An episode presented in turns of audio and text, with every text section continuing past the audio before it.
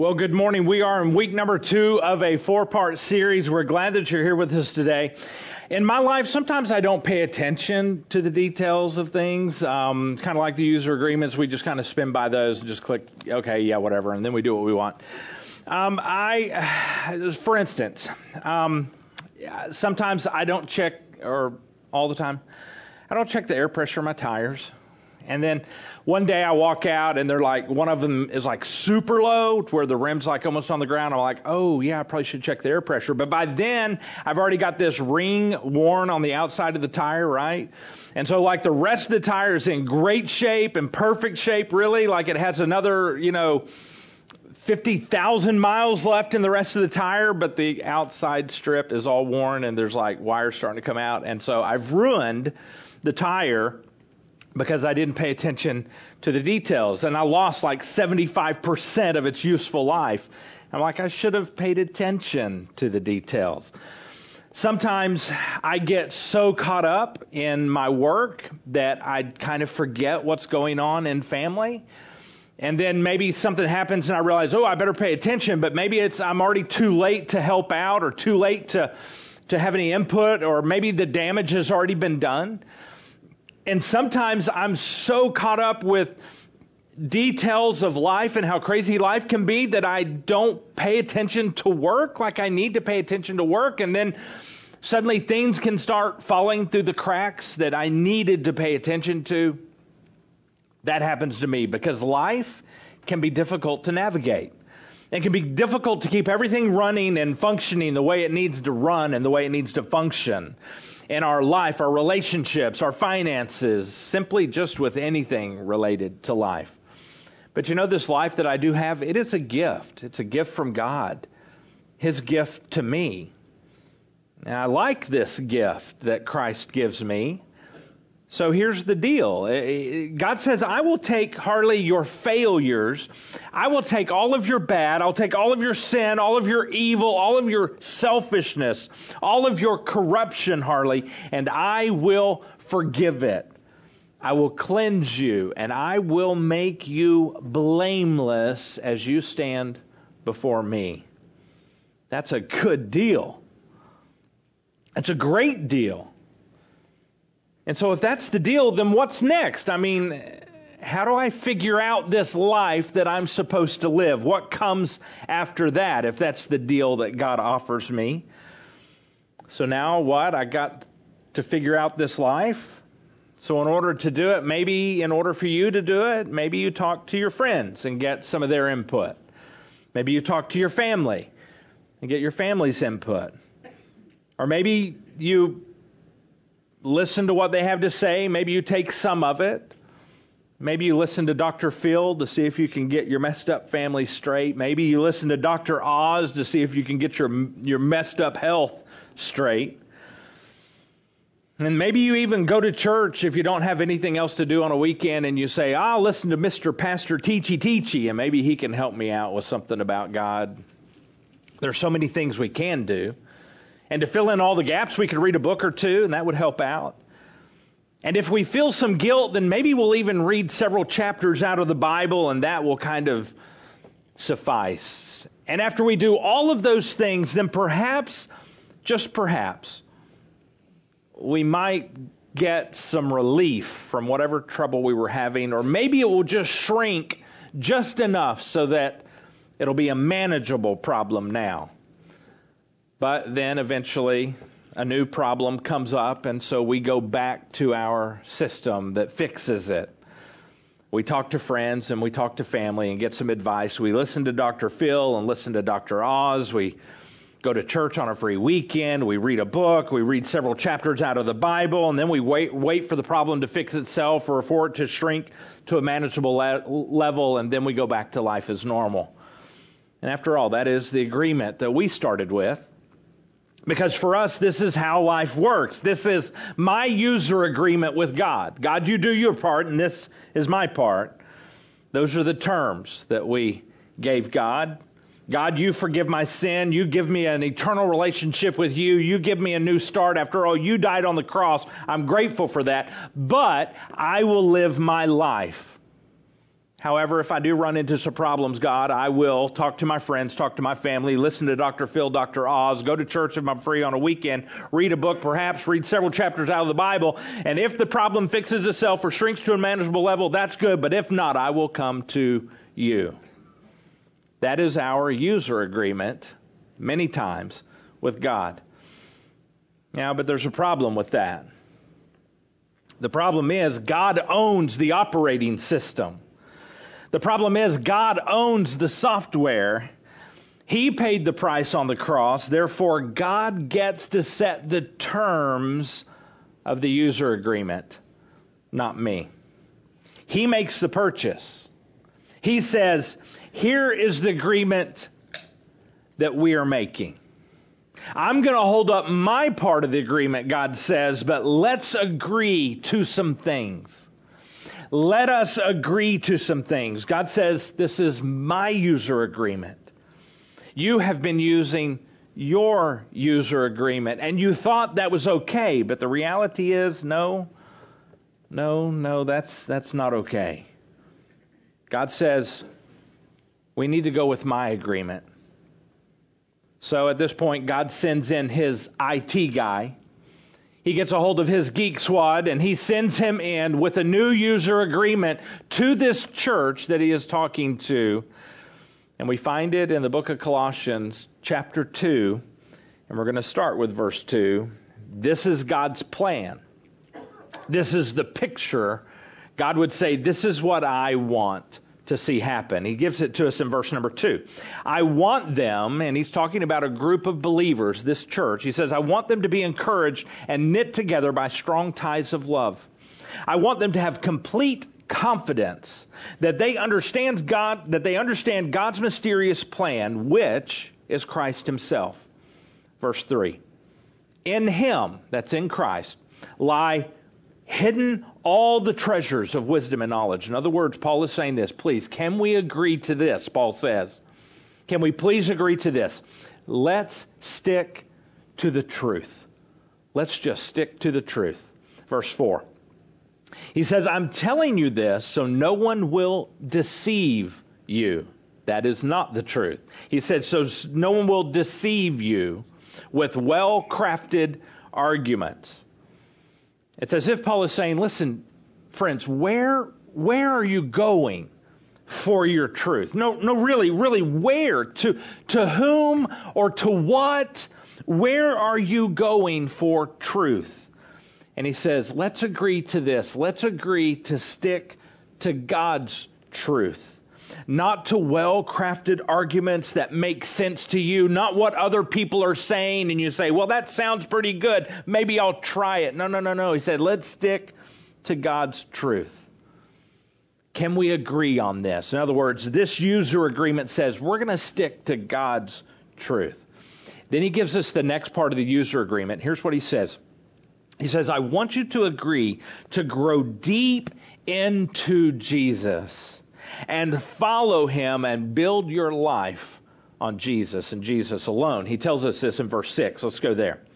And now, just as you accepted Christ, Jesus, as your Lord, you must continue, which means day by day, moment by moment. It's not a one time thing that says, yeah, I'll be a Jesus follower, sign me up. That's for me.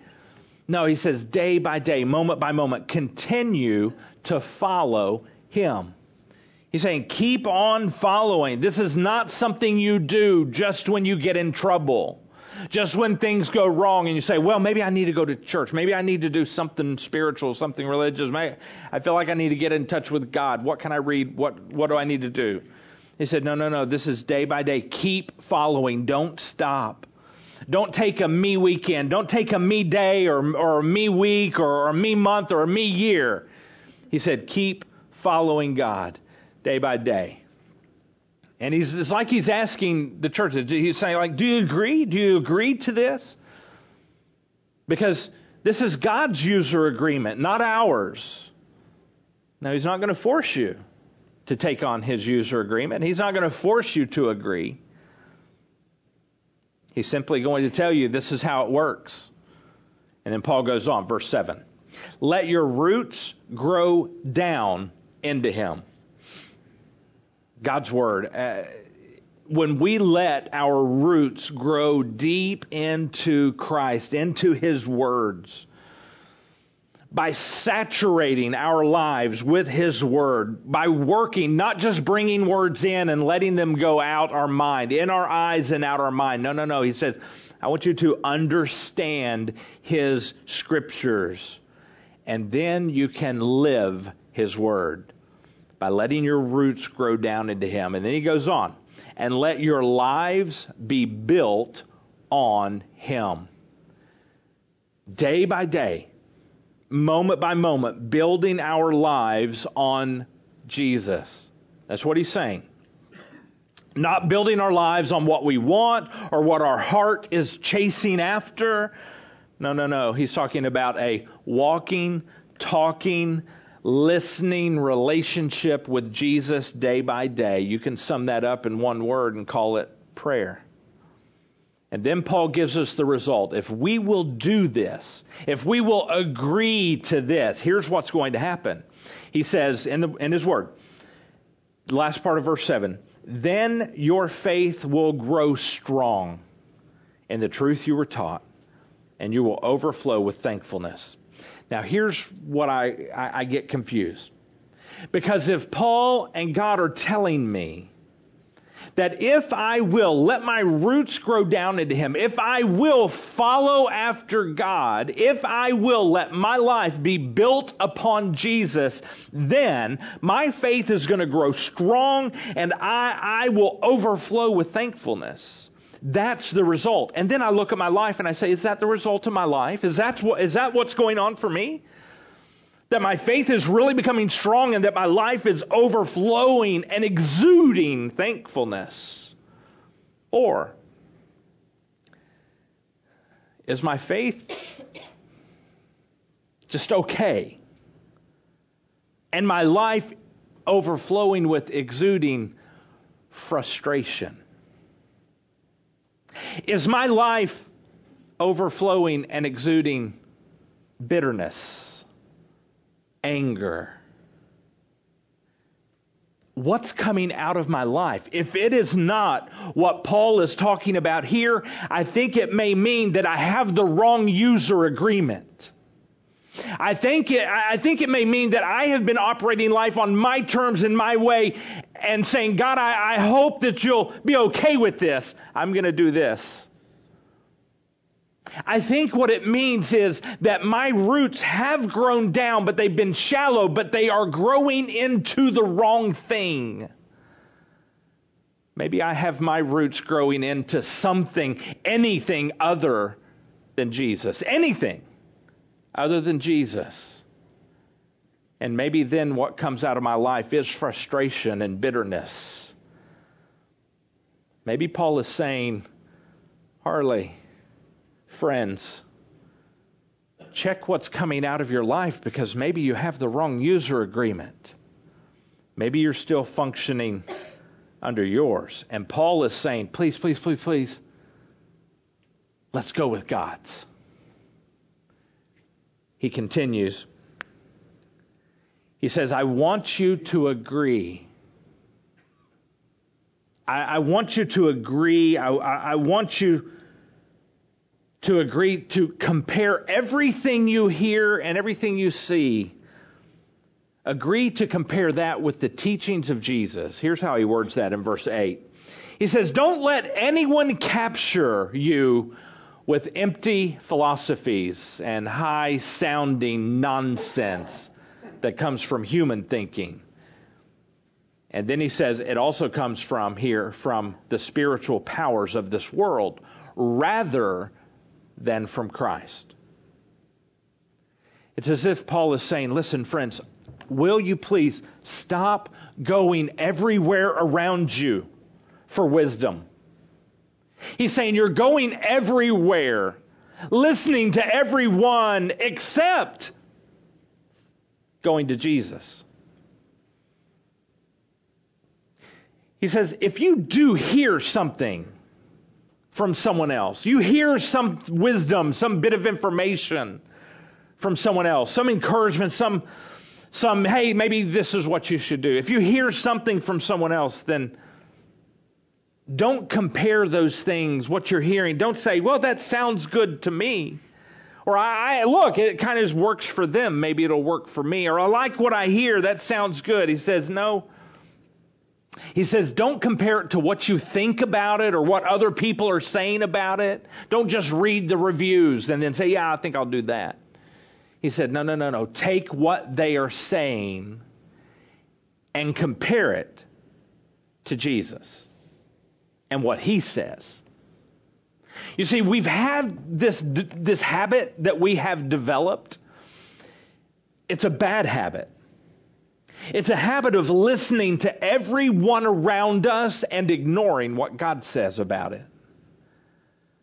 No wonder our lives seem to be these cycles of frustration, as if we are chasing our tails round and around and around, getting advice from other people who are chasing their tails. And it's like, oh, it kind of seems to be working for them. They caught their tail and we chase our tail the same way they chase their tails. And then someone comes to us and say, well, I don't know what to do. What do you think? They tell us their problem. And we say something to them like this. Well, uh, well, I think you need to do this. Or we say, well, when that happened to me, this is what I did. And then they say, well, that sounds good. So now they begin chasing their tail the same way we chased our tail.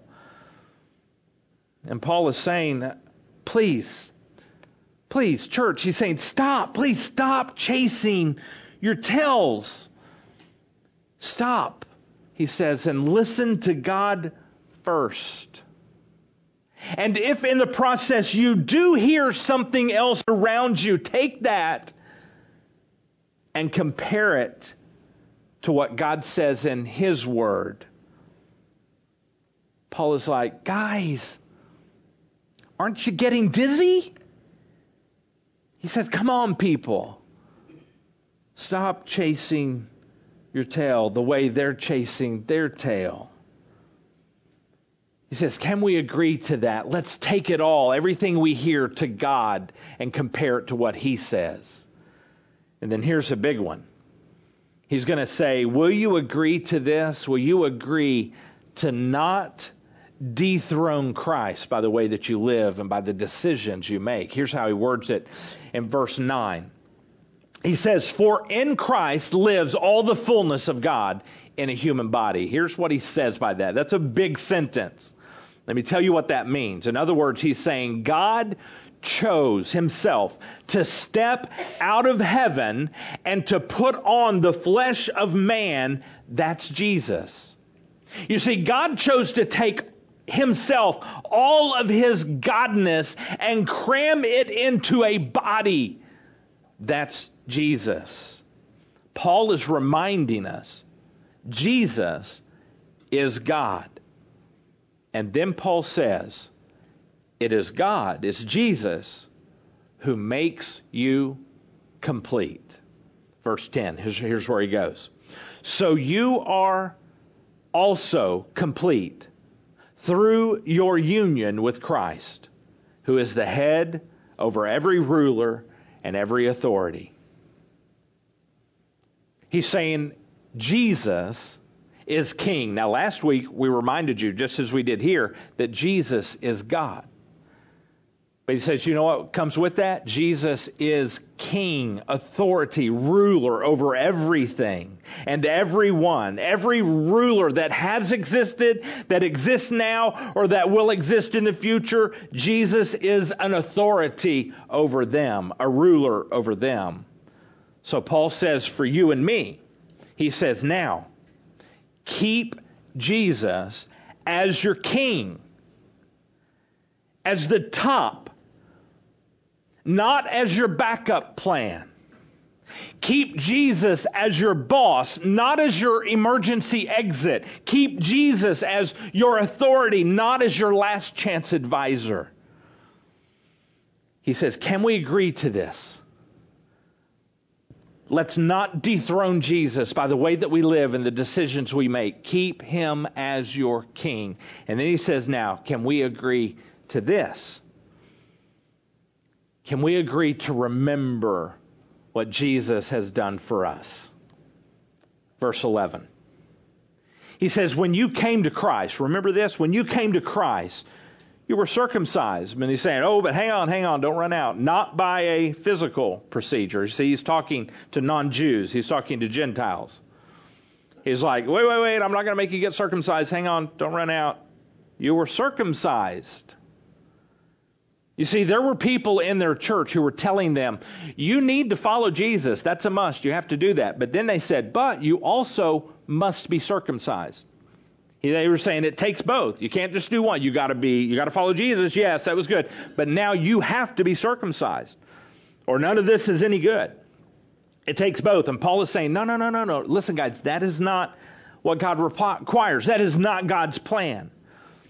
The death and the sacrifice of Jesus on the cross was enough. Nothing, he says, absolutely nothing needs to be added to that. It is Jesus and Jesus alone. Because after all, he says what Jesus did was complete. And then he goes on to say it, it was kind of like a circumcision itself, not a physical one, but a spiritual one. Here's how he words it. Paul goes on Christ performed a spiritual circumcision, the cutting away. He said, the cutting away of your sinful nature. Paul said, all you need to do is submit to Jesus, and you are good to go. When you submit to Jesus, he says, you're in God's family. When you submit to Jesus, you are on his team. In the Old Testament, to get in the family, to get on the team, you had to be circumcised. Paul said, no, this was, Jesus did it for you spiritually. You're on his team. Just submit to Jesus. Verse 12. And here he describes it. For you were buried with Christ when you were baptized, and with him you were raised to new life because you trusted the mighty power of God who raised Christ from the dead. Now, this is so cool.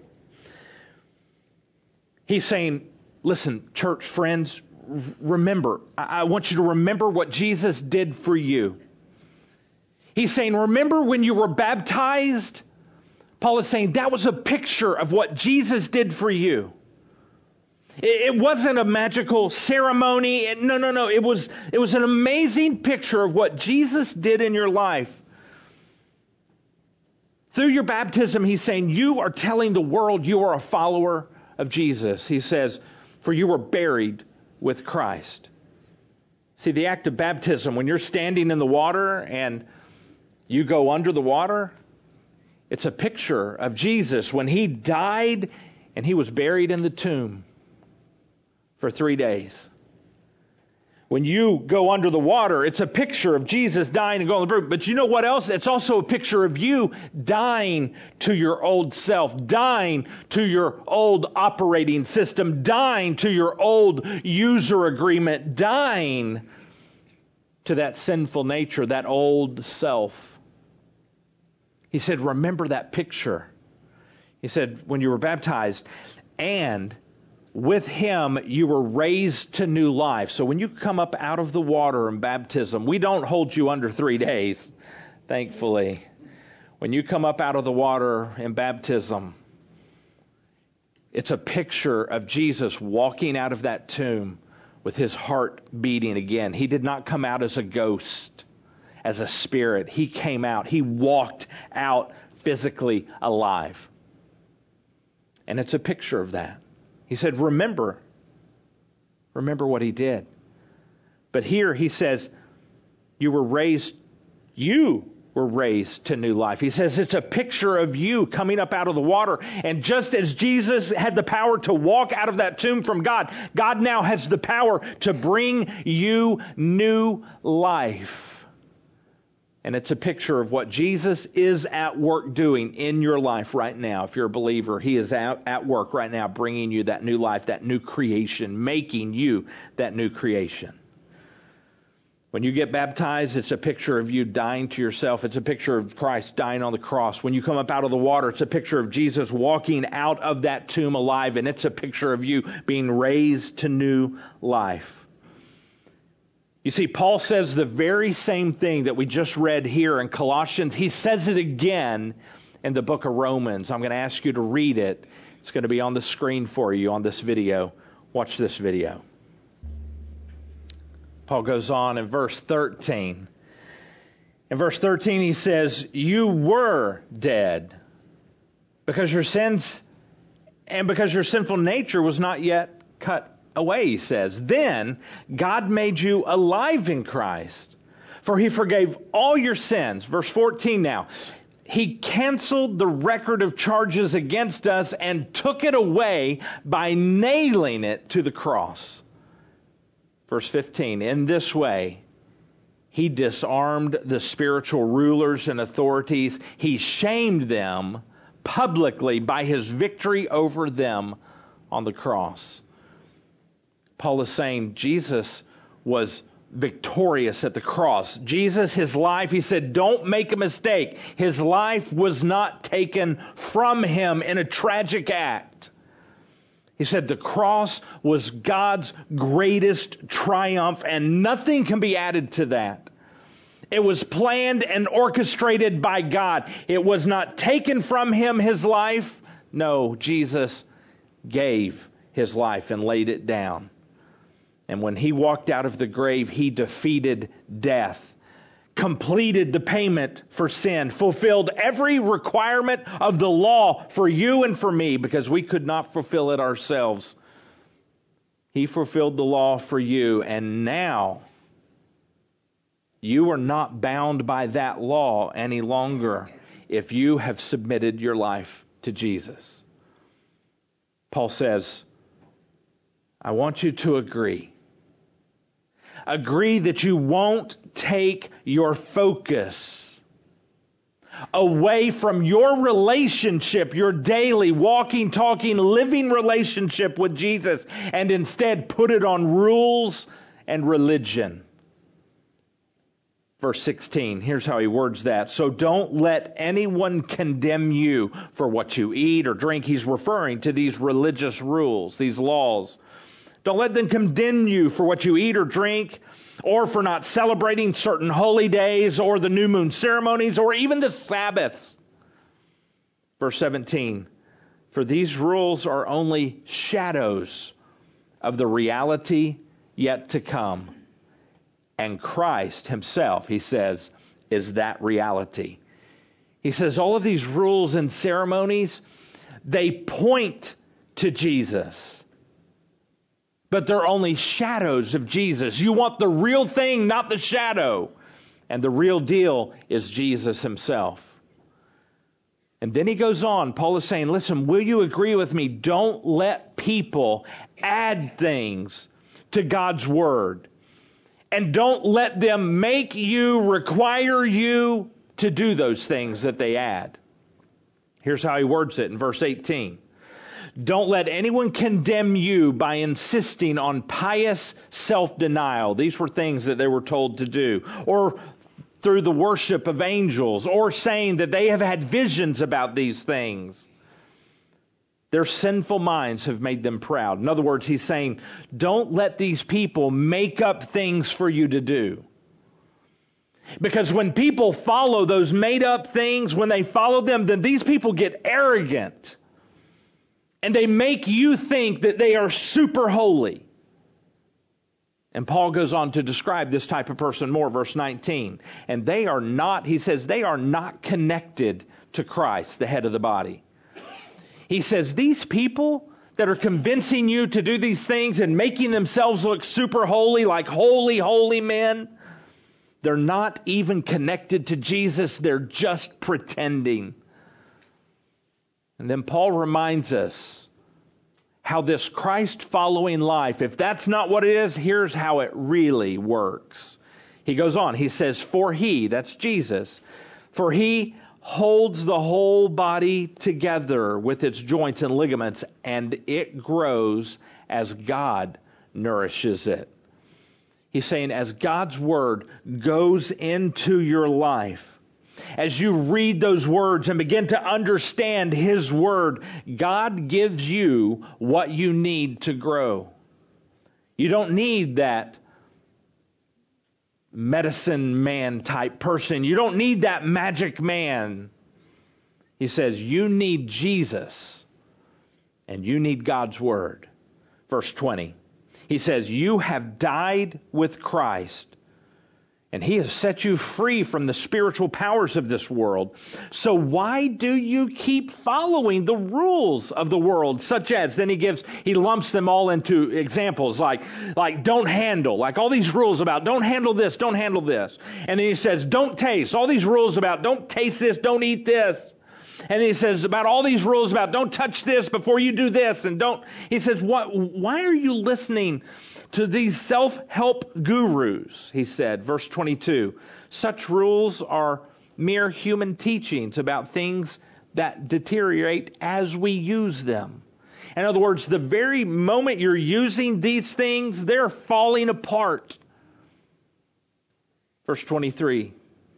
These rules may seem wise, because they require strong devotion and pious self denial and severe bodily discipline. He says, These things you do that they're asking you to do, they may make you look different. And they may get you a few fans along the way, and they may impress some people. You might even get a little healthier, gain some muscle mass or some tone. You might even appear to be spiritual to some other people with some of these things that they're doing. But Paul warns listening to these people, you will never get done what only God can do himself. And he tells you what that is in the very next line.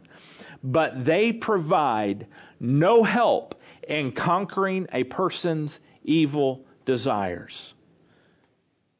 So, what does all of this mean for us today? Paul is saying, why? Why keep trying to add things for you to do when Jesus and his death on the cross was enough? That was it, period. He said, Why? Why do you claim to have submitted your life to Jesus and become a Christian? Why? Why do you claim that? When the reality is you only go to Him when you need Him to fix something. He says, Why? Why are you listening to others who claim to have this secret of a powerful life? When the reality is the all powerful King is waiting to live in you. And this king, this Jesus, he actually gives you his word to allow you to know him better, to know him personally.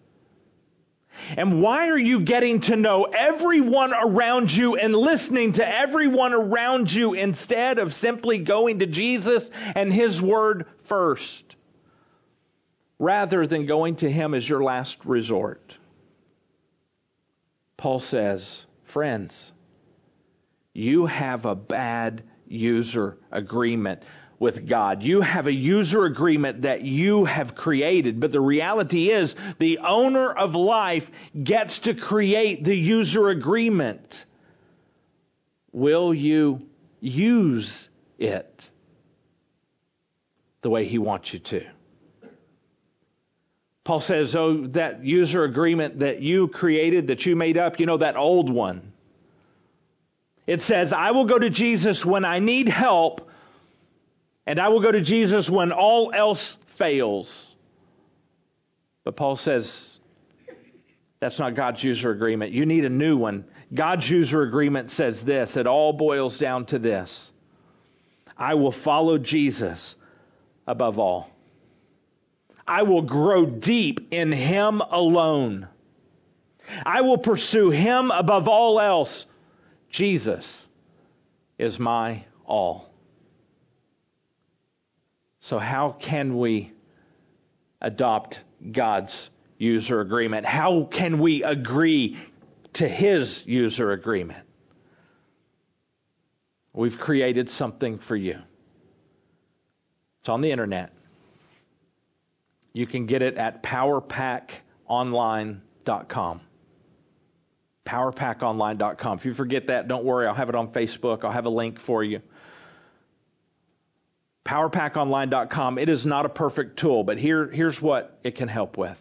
If you do not already have a tool to help you in your living every day, moment by moment, walking, talking, living, listening relationship all day long with Jesus Christ, if you don't already have a tool, you may have one and that's great, use that. But if you don't, then we have a tool to help you do that. It's called the Power Pack. It's online, it's all free. We put it there for you just to help you get to know Jesus like that, moment by moment, all day long. And it helps you in your walking, talking, living relationship with Jesus, and it also helps you as you grow your roots deep into Him through His Word. It'll help you with that too. It's not a perfect tool. But Paul is saying, can we agree to this? Please, can we agree to this? Let's do away with our user agreement, our terms, saying, God, this is what we will do. You do what you do, and we will do what we do. No, no, no, no. Paul is saying, will you do away with that, and will you do life according to God's user agreement? Maybe this week you'll take a step in that direction. None of us do that perfectly. But the Power Pack online or another tool that you have, maybe that's what will help you do it in your daily walking, talking, living, listening relationship with Jesus and growing your roots deep into His Word. Let's go with God's user agreement. Let's pray. God, so often we have done things on our own terms in our own way.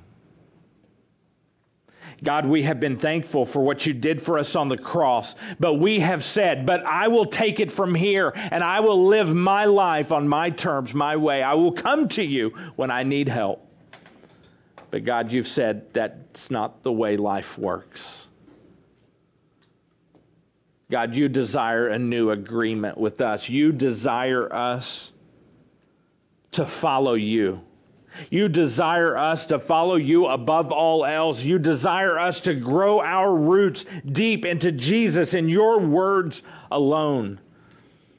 You want us to pursue you above all else. You want us to be at the place in our lives where we can honestly say, Jesus, you are my all.